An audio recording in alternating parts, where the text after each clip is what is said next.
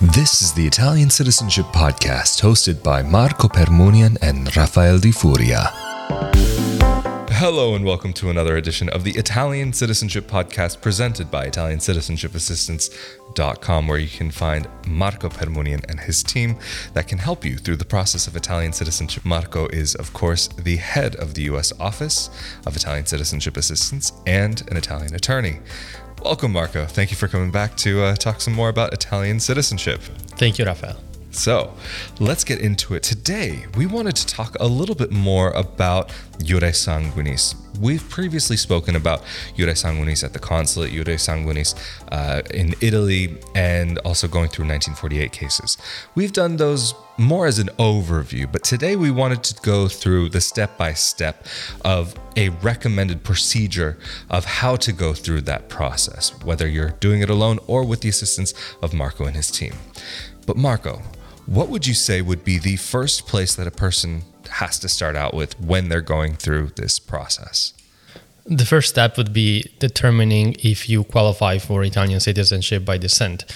Um, of course, being of Italian descent doesn't automatically qualify you for Italian citizenship by descent. There are certain requirements that need to be met. So, having an Italian ancestor who was still alive in 1861 when Italy was unified. That's the first of the eligibility requirements. So you need to have an Italian ancestor who, even if he or she left Italy before Italy became a country, as long as they were still alive in 1861, you can use them as your Italian ancestor. The second requirement would be that the Italian ancestor wasn't naturalized before the birth of their child born in the foreign country and before 1912. So it's it's a double requirement. Uh, the ancestor must have not become naturalized before the birth of the child and before 1912. The third um, requirement that need to be met is if you have a female ancestor in your Italian line, she needs to have given birth to her child after 1948 because if she gave birth to her child before 1948 you can still get Italian citizenship through a different process, which we will talk about in a different video, and we have talked about in another video, in another episode. Um, I'm referring to the 1948 cases. But in order for your case to be like a regular case, the, if you have a female ancestor in your Italian line, the child of this female must have been born after January 1st, 1948, which is when the Italian constitution uh, was was created and came into effect. Prior to 1948, um, there were discriminatory laws against against women, and therefore, like women were not considered as able to transfer their Italian citizenship onto their children. But after 1948, women and men, they because of the Italian constitution, they were considered to have the same rights, including the ability to transfer their Italian citizenship onto their children. So if you meet these requirements, it is very likely that you will qualify for Italian citizenship. There are, of course, more requirements that apply to different to more specific cases so these are not all of the requirements to qualify but of course getting into the details for all the different scenarios it's, it's probably not possible in this video but for the vast majority of cases these qualification rules are the rules that apply to to like the most standard cases. So from the sounds of it, that sounds like basically the end of step one right there. What would be the next step in the process going on from there? The next step would be start gathering the necessary documents. If you live though within the jurisdiction of a consulate that has a long wait time for an appointment, it could be wise to also go ahead and secure your appointment because it could take months before you're able to actually have the interview with the consulate. So you can use that time to gather the necessary documents. The documents required for the process are basically the documents through which you show that you qualify for Italian citizenship by descent. So mainly you have to procure vital record documents pertaining to all of the individuals in your Italian line, starting from the Italian ancestor down to you. Some consulates require uh, also documents for the non inline relatives, so the spouses of the individuals in your Italian line. So also their birth certificates and death certificates, along with the birth, marriage, and death certificates for all of the individuals in your Italian line. Uh, the majority of these documents for the people who live in the US are to be collected in the US, uh, with the exception of the Italian records pertaining to your Italian ancestor. So, a, a lot of people actually believe that they have to collect a large amount of documents from Italy, but actually you need very few documents from Italy, just the documents pertaining to your Italian ancestors. So the birth certificate of your, say, great grandfather, great grandmother, their marriage record if they got married in Italy, but all of the, the other documents would be in the US. A very important document that you also have to collect is the naturalization um, records for your Italian born ancestor because that will determine if you qualify for Italian citizenships. And of course, when the ancestor never became naturalized, you have to collect other documents proving that the ancestor never became naturalized. But we went we went over this in another video in detail. Once you have collected all of the required documents, you have to legalize them if we are referring to US documents, the legalization is done through an apostille, which is issued in the US normally by the Secretary of State's office.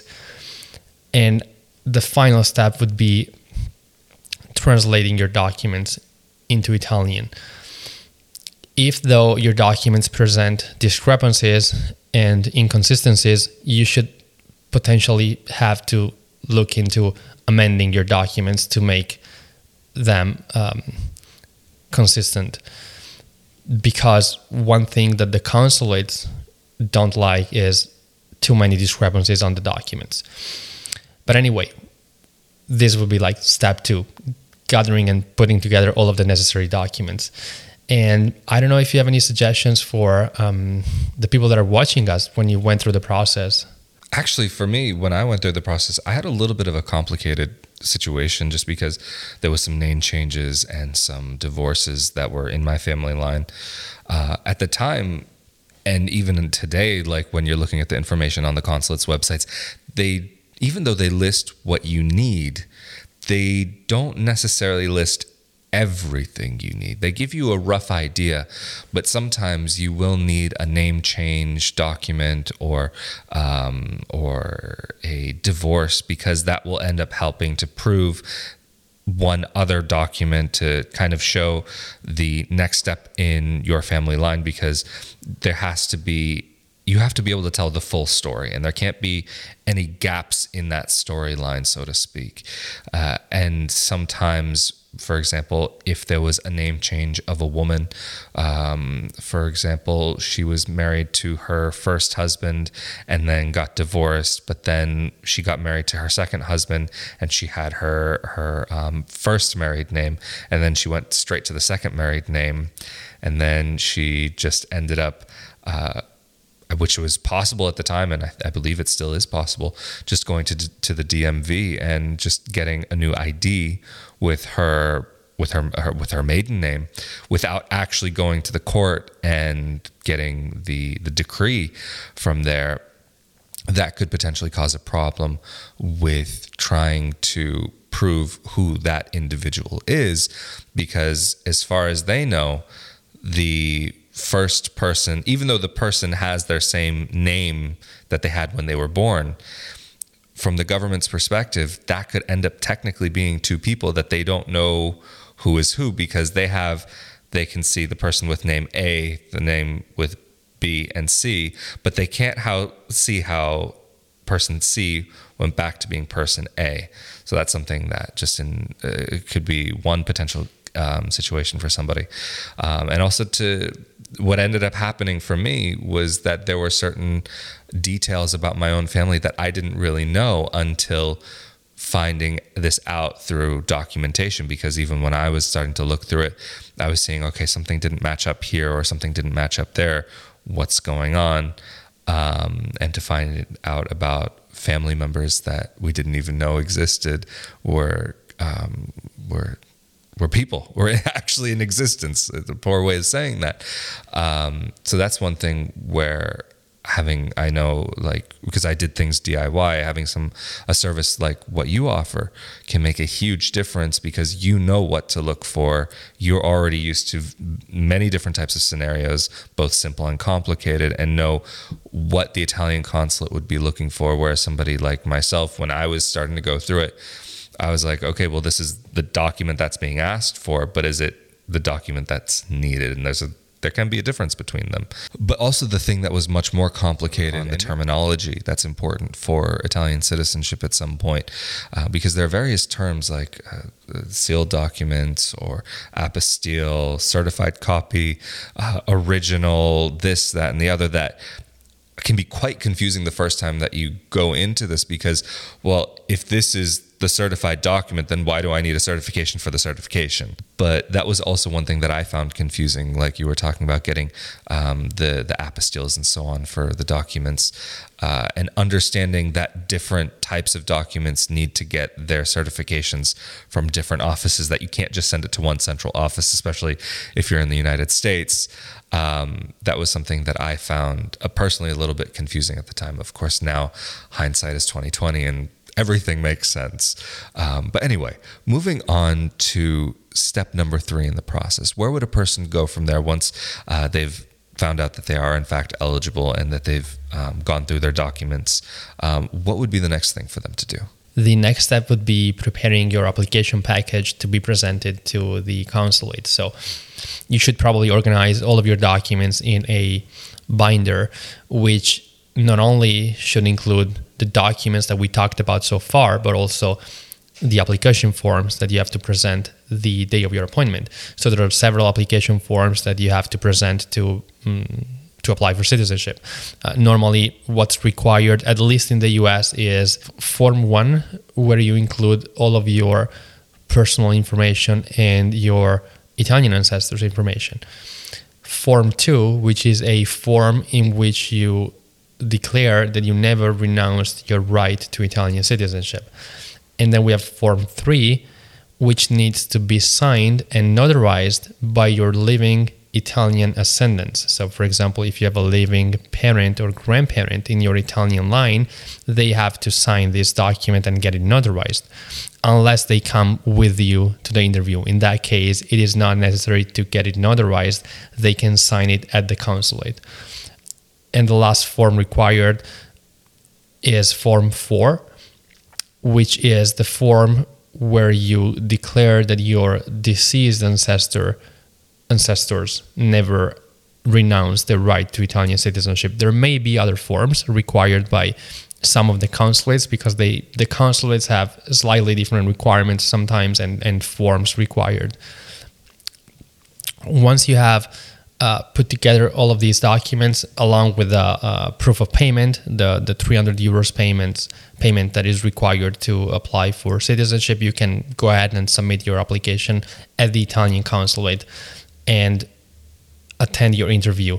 Now, before the current health crisis, uh, people had to attend in person interviews. There are some consulates that are still allowing people to attend in person interviews, but most consulates they ask you to mail in the application package. Um, so instead of attending an in person appointment, you just mail in the package, which will be evaluated by the consulate.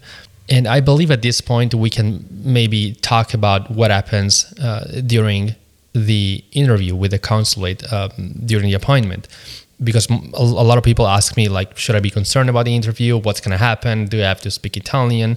Uh, what questions will i be asked? And maybe you can also share your experience. Um, during the interview the consulate will basically review your documents and uh, see if you have all of the required documents to prove that you are entitled to Italian citizenship. So as I say to my clients, it's not a test. You're not applying for naturalization, so you don't have to speak Italian. You don't have to know uh, anything about Italy or the Italian culture or language, you are applying for a retroactive recognition of your uh, Italian citizenship, which you actually had since birth. So that's why the appointment with the consulate is basically just to review the documents that you have collected and to see if they show that you are entitled to Italian citizenship. So the consulate will focus on the documents that you present, uh, the birth certificates, the death certificates, the naturalization records, which have to prove that you are entitled to Italian citizenship. Now, one of the issues that that there could be is related to the discrepancies. So if you didn't amend all of your documents, the consulate could ask you to integrate the application at a later time and maybe amend some of the necessary documents. They normally give you very detailed instructions the day of your appointment, so they tell you what exactly they want you to correct and amend in your documents. And the same goes, of course, for missing documents. Like if you're missing some of the required documents, they will ask you to provide those documents. And in most cases, it's not necessary to secure another appointment with the consulate because you can provide if your application was close to be to being com- com- 100% complete so if it was like 80% complete or 90% complete they will normally allow you to provide the, the additional documents through the mail so without having to go to another appointment without having to secure another appointment and potentially wait a very long time for a new appointment. There are some consulates that will ask you to secure another appointment, but normally those are the consulates where the appointments are available like where it's much easier to acquire an appointment. And- exactly. Like the Houston consulate, for example, sometimes requires people to secure another appointment because the wait time for an appointment is very short, just a couple of months. No, I mean, I think in that kind of case also, I think it is preferred sometimes just because it's easier if you're sitting there with them that if they have any questions that you don't have to have the back and forth. It's actually better for you in the end even though you have to take out the time to go there in person and have the appointment. Um, sometimes it could really just be as simple as just dropping the papers off but sometimes it could be as involved as needing to explain something that they see on the documents because maybe they see something that is on the new document that raises a new question for them. It's not common that that would happen. Um, usually when you get homework and you're sent to go take care of a few tasks, they don't really ask for more than what they ask for on the day of your appointment. Um, but kind of just going back to what you were talking about before, that while it may not be required to have uh, a language exam or a cultural exam, that it can be nice to go in with a little bit of basic Italian, but formal Italian. You don't want to walk in saying ciao come stai. You would more say buongiorno. Because also for us Americans, especially for us to say hi, how are you, that's just something that you say to everybody and you don't I don't know. I guess you care, but you don't really care. It's just kind of the how are you part is a thrown in as like an extension of the hello.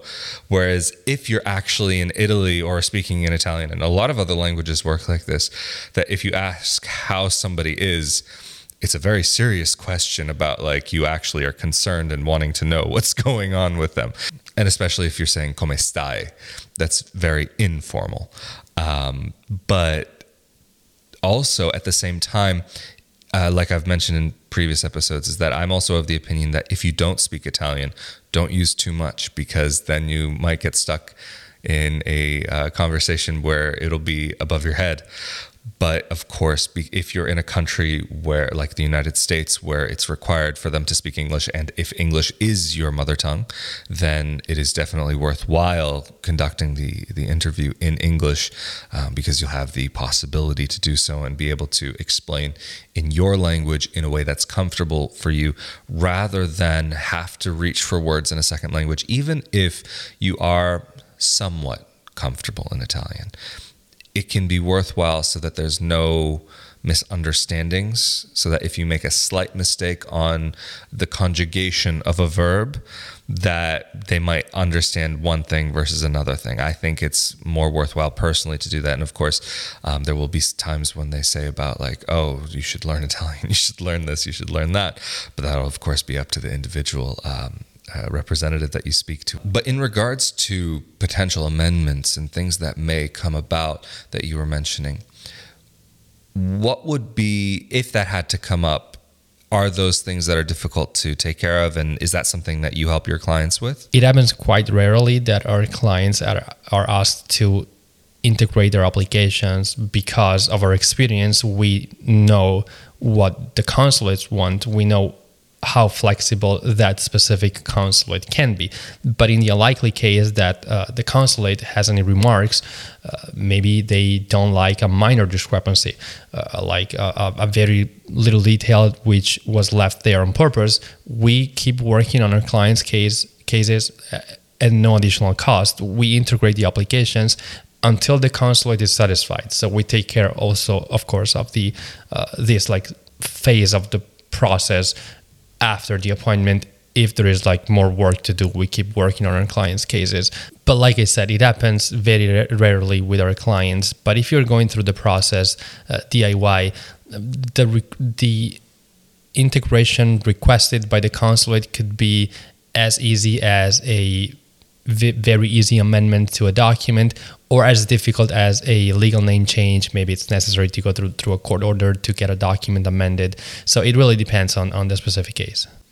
But then moving on from this part of the process and say that someone has um, moved forward from their appointment and if they had any amendment, uh, sorry, anything to integrate into their um, into their application, anything to add any homework, uh, and has taken care of all of that part of this process, what would be the next step from there?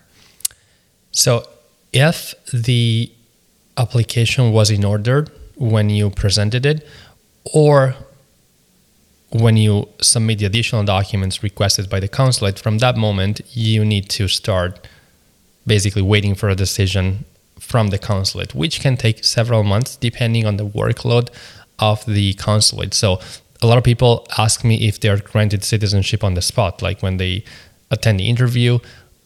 If everything is in order, do I get citizenship right away? Do I walk out with a passport? Unfortunately, in all cases, so if the application is in order, but also if there is like an integration that is requested, it, it never happens that they give you citizenship right away. The consulate has a sometimes long processing time, which can take like a few months. And normally you hear from the consulate via email, um, which is also like very hard to believe for some people that they don't even get a phone call. But normally they, the consulate emails you with information about your, your case. And, and in most cases, it's just an email saying you were granted Italian citizenship. So you're now an Italian citizen and, and you can request an Italian passport. Now, this way of proceeding is though justified by the fact that you are not really applying, as we said, for naturalization. So you were an Italian citizen prior to starting this process, but you were just you're just going through the through a process to have like an official confirmation that you hold Italian citizenship. So that's why it is as simple as getting an email for you to be granted Italian citizenship. Actually, something interesting about that is that I know um, while in the U.S. most people do receive an email that they that they say you're you've been granted Italian citizenship or Italian citizenship has been recognized. I know that there actually are some people that never receive an email from the consulate, but they receive an email from the comune of their Italian ancestor um, that says they have been registered. And this would this email would be in Italian, um, or not even an email, but just a, a, PDF or a JPEG attached to an email with the registration and the AIRE, and they're wondering am I a citizen? Am I not a citizen? What's the situation in that case? Like, what's what am I going through? What am I if I've been registered in the AIRE? And then they find out actually that that registration means that they have been in fact recognized. Um, so there could be that that off chance. It's not common, but it's not unheard of as well. That is definitely a good point. Sometimes people don't even hear from the consulate maybe because the consulate had like your e- email spelled wrong and but but luckily like you hear from from the comune directly which is like a subsequent step like uh, first you should hear from the consulate and then you should hear from the comune but like some people as you just said hear directly from the italian municipality. Um, but uh, during the processing time of course if you have if you're wondering um, whether you've been recognized or, or even if you're not it could be a good idea to follow up like from time to time because like to, to avoid this situation where you don't even get an email. So Um, consulates can be quite unresponsive, but normally if you follow up a few times, you will get a response. Of course, it's it's good not to bother them Right, too of much, course, because, definitely. like not to put pressure on them, uh, because you know they are the ones processing your application. So. Uh, it's easy for them like to put your application aside and work on some. I- unfortunately, else. that really is too easy, and I have seen that happen before. Sadly, it's it's very strange that that could even be a possible thing coming from an American perspective. Um, but at the end of the day, humans are human, and we just it's of course best to be respectful to everybody. It, to me, it was actually something that I found very fascinating that someone who would be in what you might think of as a lower clerical position, um, or just even a position that would be maybe what you might think of as um, an assistant position, can have a lot of way, uh, a lot of say on your process and the outcome of your process and the time for your process. Um, but if the unfortunate thing is that going through this process that can be that I found very frustrating, and I know a lot of people also find um, somewhat frustrating, is that you don't get regular updates. This is what happened. This is what happened. There's no status bar that you can go to online um, where you can find out where in the process and where in the processing um, your your your application currently stands. Like some sort of percentage bar or something like or, or to find out like the updates of like that they enter x document into the system and that they make a note of it that's not it's not publicly available it's not privately available. It's very odd. I mean or even uh, sometimes um, the documents can end up sitting on someone's desk for a short period of time while they're processing other documents or and even sometimes i've seen um, and i've spoken to people where it's been one family that they've applied at multiple different consulates but it of course all goes through the through the same um, comune here in italy. On occasion if the comune or the, the person at the comune sees a couple of different people with the same last name, they'll try to process them all either together or very close to each other because it all goes back to the same family file. And while they have it open, it just makes it easier if they can do it at the same time. So I, I know someone in particular off the top of my head that they applied in, I think, the DC consulate, but then their sibling did it in the Boston consulate, but they did it like a couple of months apart from each other. And they ended up getting their recognition at the same time from the comune because the comune ended up seeing that the same family, let's just do it all together at the same time. But anyway, so once a person has been very patient, which can be one of the most difficult situations to hurry up and wait, um, what would be the next step from there once they actually get their confirmation, whether it's by email saying, "Hey, you're a citizen," or the registration in the AIRE? Um, what what steps would they want to take from there? Once you have received the email from the consulate, um, which normally also indicates that you have been registered with the AIRE, if or sometimes you hear separately from the comune. Sometimes, like the same email also indicates that you have been registered uh, with the AIRE. But anyway, when you get that email, you can go ahead and apply for an Italian passport. Just for clarity, you can apply for an Italian passport only if you're registered with the AIRE, because being registered with the AIRE is what allows you to access the consul the consular services. So make sure you're registered with the AIRE, and then you can go ahead and apply for an Italian passport, even if, like we said, the registration with the AIRE happens automatically normally. But anyway, the passport application involves an in person appointment again. So you have to travel to the consulate again. You have to secure an appointment first, and the wait time for an appointment is normally a few weeks in most cases. The way that you have to secure an appointment is through normally an online booking system made available by your local Italian consulate. So you go online, you should already have your account because it's the same account that you used when you book your when you booked your citizenship appointment. So you use the same account to now book a passport appointment. You show up at your appointment with a few more forms that you have to fill out. You have to bring a photo, uh, the payment for the passport, and the passport in some cases is given to you the same day. So you go back home with your Italian passport Some other times it's going to be mailed to you after about like one or two weeks. This is something that we, we maybe should clarify for uh, the people that have asked me this question in the past. Like, does my citizenship expire? Um, what happens if I don't do anything for the future? Like, what happens to my Italian citizenship? Your Italian citizenship doesn't expire. What expires is your Italian passport, which normally expires after 10 years. So after 10 years, you may have to renew your Italian passport. But even if you don't renew your Italian passport, you just leave it there and you leave it ex- like it expires. Your citizenship will never expire, so you can potentially apply for a new passport even like in after 20 years. And one point I think to add just to what you said quickly is that once you've already been recognized and you do have that registration in the AIRE, is that if there's a vote that's coming up in Italy, for example, at the time of recording this, we are just getting up to the point before the referendum. Um, and already the people who have already been recognized as Italian citizens would have already received, um, or should have, in theory, received their um, their voting ballots from their comuni in Italy.